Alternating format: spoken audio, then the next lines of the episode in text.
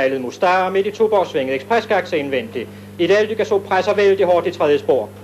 Og det indvendige ekspresgakse i sporene i Aldygasso midt i banen tråk indvendigt Meine Vel og derefter Chocky udvendigt.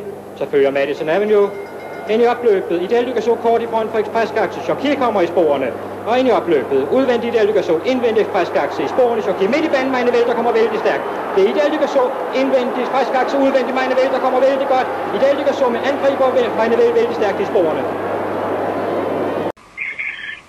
på kryds og tværs i USA. Efter den meget interessante tur til Travsportens Mekka i 1976, var interessen for en ny tur stærkt voksende. Det blev ikke tilfældet i året efter, men i 78 gik turen atter til The Red Mile, Kentucky og Grand Circuit Meeting plus aktionerne. Dette år gentog Peter Horton sejren i Kentucky Futurity. Denne gang hed vinderen Doublemint.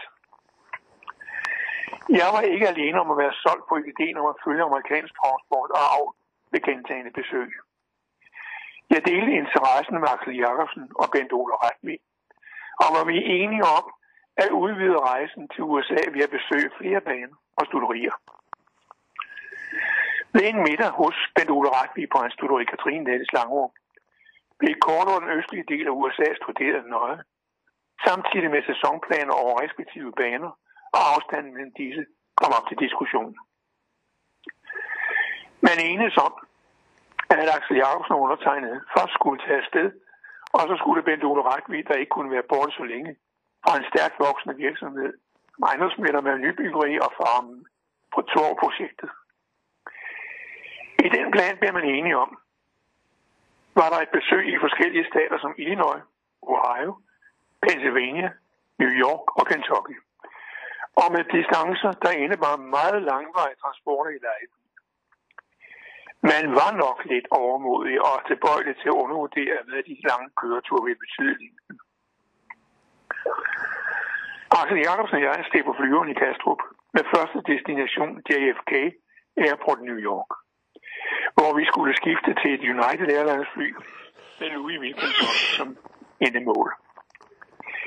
I Louisville lejede vi en ordentlig flåde af en bil, der skulle fragte os rundt i de kommende måneder.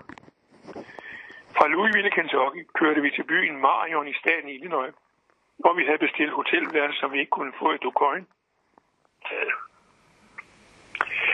Den første morgen efter ankomsten til Marion fik jeg en forsmag på, hvilken anderledes varme klima, der nu vi befandt os i.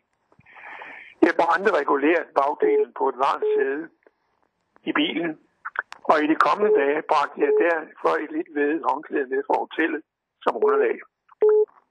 Jeg skal lige tilføje, at Axel var fast chauffør, da jeg ikke og aldrig har haft kørekort. Han var lige lidt kortlæsende under morgenmaden gennemgik ruten, vi skulle tilbagelægge. Vi ankom til Ducoinstad færdig i god tid, før løbet skulle begynde, og bemødte en enorm mængde parkerede biler og en ikke ubetydelig skar og dog ikke alle skulle til vedløb, men i stedet besøgte det marked og Tivoli, som udover selve vedløb var sæsonbestemt til afholdelse. Vi kom til banen, en helmejlbane i et fantastisk flot miljø, og blandt andet indeholdt en ganske stor sø på banens inderkreds, hvor der var opvisning i vandski. Selve banelæmet var stort ikke alene i omkreds, men også når det galt bredden. Det var på publikumsiden indhegnet, fordi banen også blev anvendt til bilvedløb.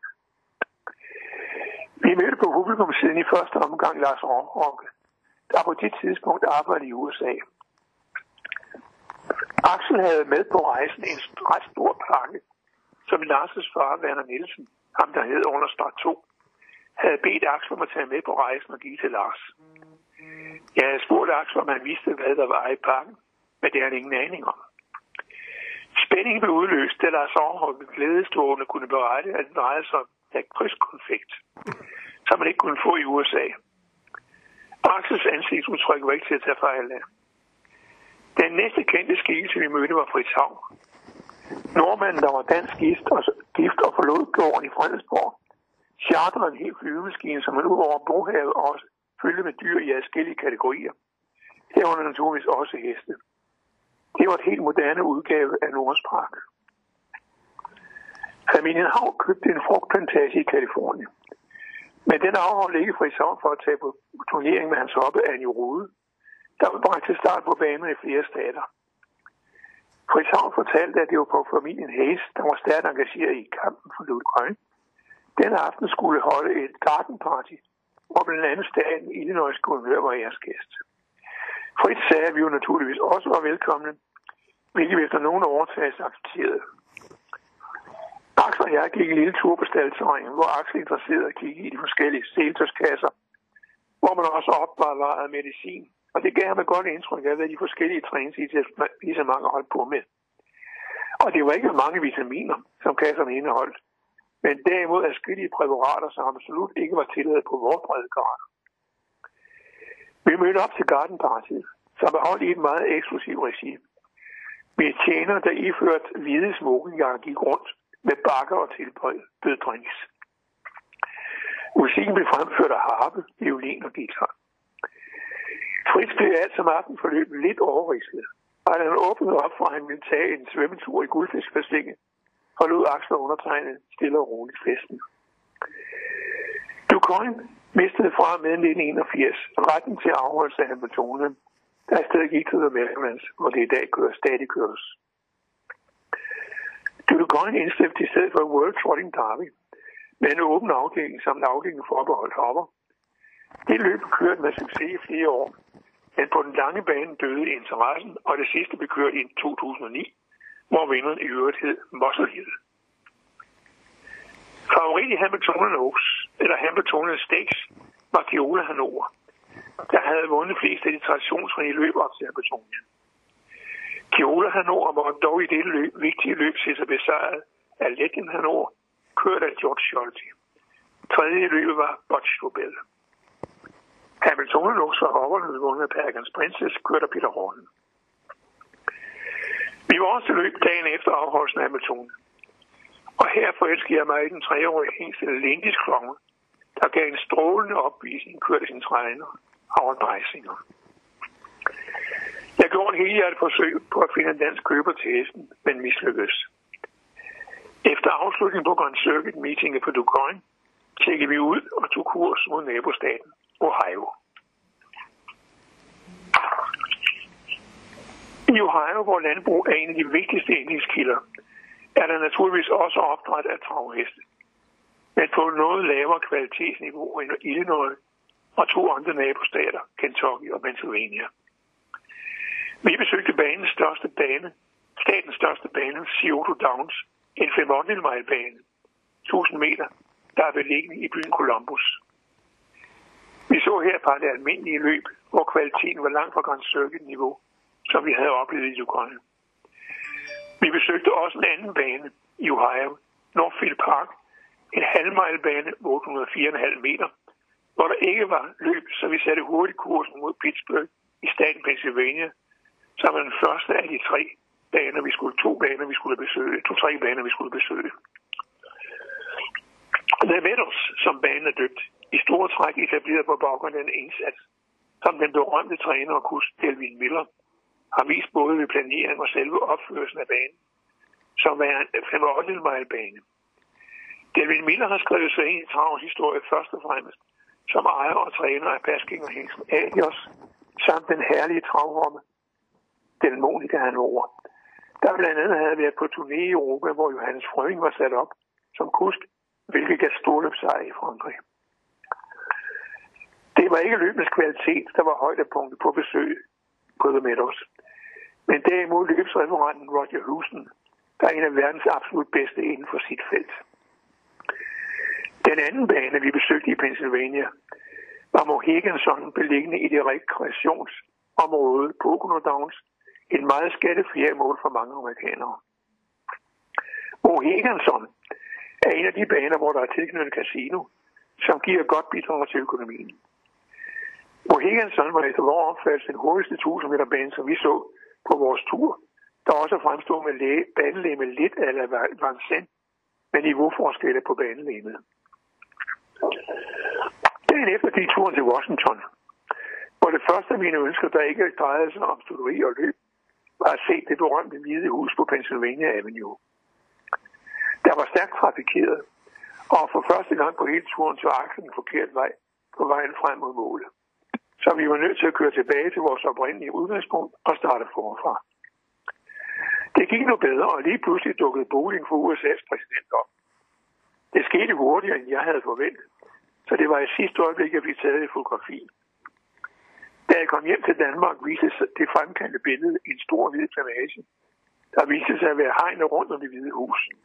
Stor succes, og Axel grinede. Fra Pennsylvania gik turen op nu til upstate New York, hvor vi besøgte Gosen Historic Track og det berømte museum Hall of Fame. Saratoga Raceway med en halvvej bane var næste station i byen Saratoga Springs, en by, hvor antallet af beboere fordobles i sommertiden med ferie etc. Her så vi løb, inden turen gik videre til Vernon Downs, en bane, hvor hestene starter på lige ud stykke, inden det første sving nås. Banen måler i alt 7 8 mile i 1400 meter. Banen var meget gæstfri, og vi blev budt på middag i restauranten som banens gæster. Vi fik plads op under taget hos referenten, så vi kunne se løbende i fulde perspektiv. Næste dag var afsat til det andet i alt to mål, som ikke handlede om start, strukturerier eller løb. Vi var nu tæt på grænsen ind til Canada. Da målet, vi skulle bevæge os til, var det berømte Niagara Falls. Det blev en opslidende rejse på mange måder, på grund af omkørsel på grund, blandet, øh, på grund blandet af vejarbejde. Chaufføren prustede og gav sig, så jeg så mig nødsat til at byde på kasse dans, for at vi skulle nå helt i mål. Vi kunne høre vandfaldet lang tid, før vi faktisk kunne se den. Dette var en enestående oplevelse for mig, som jeg ikke ville være foruden. Axel kiggede ikke mange minutter, men købte den mest tåbelige hue, der dokumenterede, at han havde, at han havde været med ved Niagara Falls. Det var planen, at aftenens sædløb skulle overværes på Batavia Downs i upstate New York. Men aftens uheld fortsatte. Det viste sig, at aftens løb på Batavia Downs var aflyst på grund af for få anvendte heste.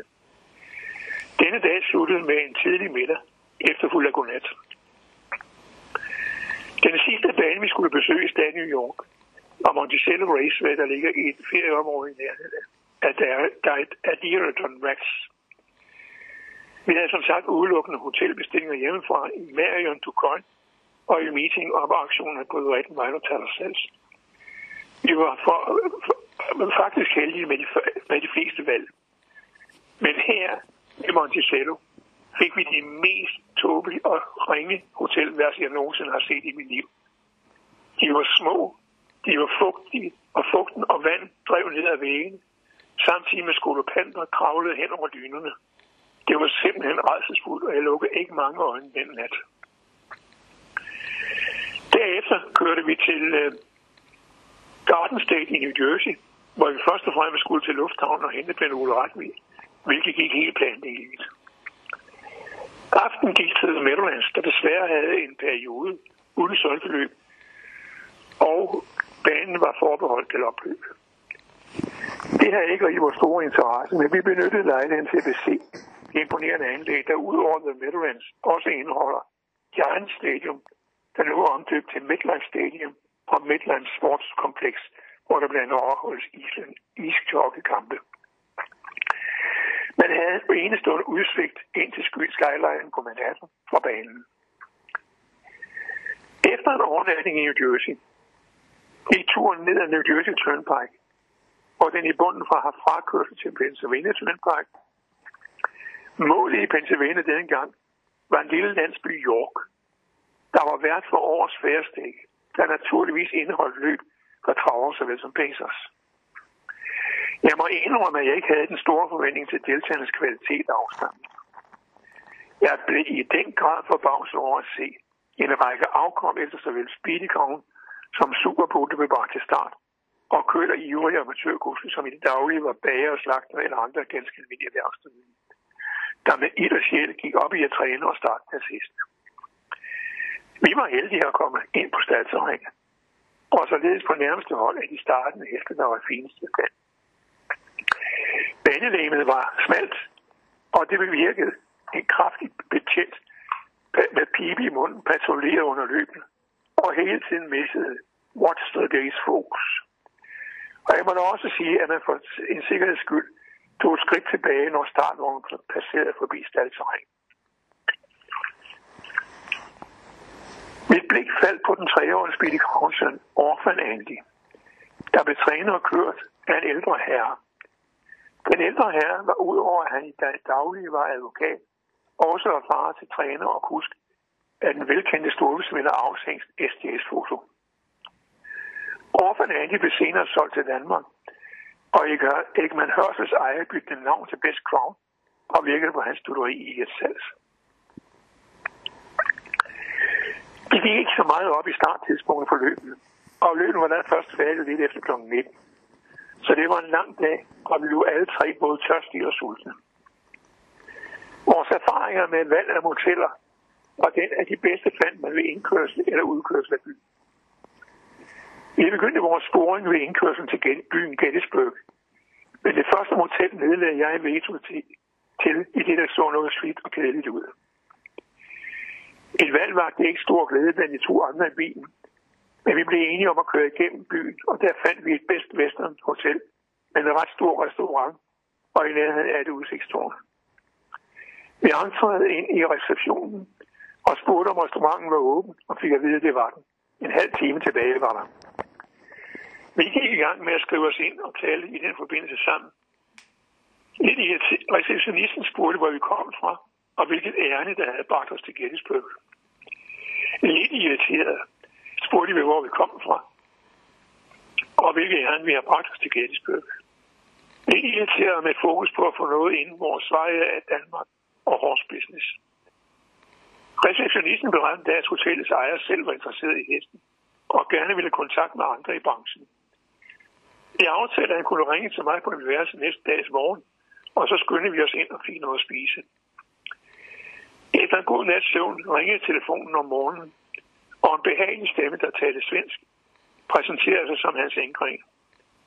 Og så var jeg helt med på, hvem det var. Jeg forklarede, at vi havde planlagt besøg på Hanvers Farm og lander på Lobels Farm. Hans enkring hentede os, og vi fik en meget fin velkomst på Hanvers Farm, hvor vi så blandt andet Superbog og et par fine fast paskænger hængste, jeg må mellem ikke at kunne huske navnet på. På Lando så vi nogle Victory, og på den sidste farm, vi søgte, var med hensyn til stalle og fugle, og folde for, klart den fineste af de tre studerier. Det var Allwood Farm. Hans enker inviterer os på aftensmad hjemme på hans Meadowbrands farm. Forstår nu? Meadow lige engelsk. Øh, eng. Brands lige med engelsk gren. Meadowbrands engren. Vi fik svensk med i form af Jansons fristelse. Og det blev fuldt op med alt øl og brændevin, som svenskerne kalder snapsen. Fuldt op af svenske drikke og skoleviser. Vi tilbragte nogle skønne timer sammen med Hans, hans hustru Christine, gravhunden Tim og en højt drukne papegøje. Jeg ved ikke, om den ikke kunne lide vores sang. Det det første møde resulterede i en årlang venskab med familien og besøg både i USA og Danmark. Hans enkelte der ejede mange fine heste, blandt andet Hamiltonian Vinon Parkers og vidunder hoppen Davidian over. Den sidste stjerne, som Ingrid ejede, var Sol, der vil bragt til start i elitloppet i dag, afshængt på Tar Hill i Canada. Frans Ingrid og Pennsylvania gik turen nu til Ohio, hvor målet var at være Fair Grounds. Der med sin halvvejbane er vært for en af de største hestsportbegivenheder i USA. Men det ene af de tre løb, der indgår i Pacernes Triple The Little Brown Jog. Det løb er så stor en begivenhed, at det ikke er en bane i, i hele USA, der kan mønstre enorme publikumskare, der overværer løbet. Folk kommer langvejs fra at kampere på omkringliggende campingpladser og på staldterræn. Mange mennesker binder med kæde og låst deres stole fast til rækværket rundt om banen, således at deres pladser til næste års udgave er fastlagt. Alle andre pladser, hvor man sidder, er på bænke, hvor der ikke er noget rygstød. Og her sidder man så i 6-7 timer uden at turde forlade pladsen. Der er også markeret i, hvor, bænken, hvor på bænken man skal sidde. Der er bare et stort problem, og det er, at amerikanerne er større tunger i krop end da man markerede den eksakte plads, og man skulle placere bagdelen. Mange amerikanere behøver næsten halvanden side. Hvis jeg med få ord skal beskrive dette forum, bliver det med 40.000 mennesker og to toiletter. Samt at den eneste melodi, der bliver spillet hele dagen lang, er en trio, der på guitar og trompet spiller den samme melodi op og om igen. Kun afbrudt den fantastiske løbsrestaurant Roger Husen, der altid er på plads denne dag. Vinder af dette års Lille Brown Jog var hot hitter kørt af den kendte Kirk Fillion, der kørte æresrunde stående på solkesædet med hænderne løftet i her. Publikums bifald nåede orkanhøjder. Meeting i Delaware er på flere dage med, dage med blandt andet, hvor hestefald efter hængste opstand i Ohio har specielle løb. Der er dog også andre travløb af høj klasse, blandt andet Buket, hvor treårets travhopper starter det blev vundet af Classic Ray, kørte John Simpson Jr. Leon Open Buket blev vundet af Hoppen, Superior Sweep, kørte af Carl Allen. I dag, i et løb dagen før The Little Brown Jog, var der løb for tre år i og her faldt mit øje på en rigtig naturtrav, der gik til start med hovedlag og sele som enestående rustning. Hesten var let og elegant i gangen og havde rigtig udstråling. Hængst med kørt og trænede sin ejer Pio Solen. Den smukke hængst var et resultat af første overgang efter hængsten Dreamer Glory, der havde en virkelig ved, fin vedelskarriere, og som nu var ret stor forventer til i avlen. Treåringen var navnet Dorians Music, og det lykkedes mig at købe hængsten fra Erik Frises Staldanas regning. Hængsten startede sin svenske karriere hos Uno Swift, men det var først efter et trænerbytte til Bo William Takner, at den rigtig foldede sig ud, hvilket gav en invitation til elitloppet og blandt andet sejr i mesterskab for Danmark på Ohio-turen. sidste stop før hjemrejse var Søkkemiddel på Rettenvej og aktionerne på Tattersals. I den første uge i Lexington kører man blandt andet Bluegrass Stakes. For de to år hængste til sejr for Rodneys bedst, kørte Håkan Valdner. Samme stik fra treårige hængste til Kiolan over, og blandt fra de treårige hopper til Classical Way. Kendte navne. Ugen efter vandt den toårige hængste Nobel Hossel kørte Doc Ackermann. International Statistics. Stakes. Men den hest, der imponerede allermest, var den toårige pacer hængst, Nia Tross. Der først var en Bluegrass Stake, og derefter International Stallion Stake. Naya Tross dokumenterer ved sin fremtrædende styrke, at man her stod over for en hest langt ud over det sædvanlige. I ugen efter var en dansk koloni blevet udøvet med blandt andet Karl Kristrup fra Vedelsbladet, Søren Erbør, Jeppe fra provinsen, ham der kom hos Egon Nørlem og min ældste søn Mark. Vi så alle den fine hoppe Classical Way vinde den åbne afdeling af Kentucky Futurity. Kørt igen af John Simpson Jr. Før Pirolan over og Lindeskov. Hoppeafdelingen gik til Superior Sweep med Carl Allen. Mens det store løb for de tre år pasehængste gik til General Star, kørte Keep Rables før hot hitter, og der blev således byttet om på placeringerne fra Delaware. Det var nu tid at vende tilbage til Danmark. Den Ole Ret, vi rejste hjem fra Lexington, mens Axel Jacobsen, Mark og undertegnet rejste til New York, var Axel Jacobsen skiftede til et nyt fly til Danmark, mens Mark og jeg tog et par dage, to dage i New York og så på seværdigheder. Hvorledes skal jeg vurdere og opsummere de oplevelser, som turen bragte? For det første er transporten ikke stærkt forankret, hverken i de skrevne medier eller hos folk i almindelighed. Vi var flere gange ude for at spørge lokalbefolkningen om vej til et studeri, der kunne være hos en bager eller slagter eller restaurant. Men, og selvom det burde være i nærheden af hvor vi befandt os, ja, så vidste folk det ikke. Med hensyn til vedløb i Solby, så var det næsten helt borte, og det nærmeste man kunne komme til et udbredt kendskab til hestsport, ja, så drejede det sig om The Kentucky Derby, eller nærmere sagt The Run for the Roses, som rides den første lørdag i maj måned på Louisville Downs i Kentucky. Der er et stort spring i de ydre forhold med hensyn til jordbonitet og klimaforskel når vi retter blikket mod opdrætter, er amerikanerne, hvad angår to- og treårige individer, langt før de europæiske opdrættere.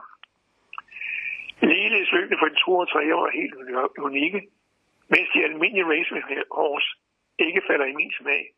Her har vi ikke noget at hente. Galopsporten er langt større i USA end solgtesporten. Og jeg vil vurdere, at galopsporten er 8-10 gange større. Og det er også galopsportens organer, der er med til at fastsætte reglerne for medicinering til hestene. Jeg giver ligesom en idé om størrelsesforandringerne. I Kentucky er der travløb og pacerløb på The Red Mile.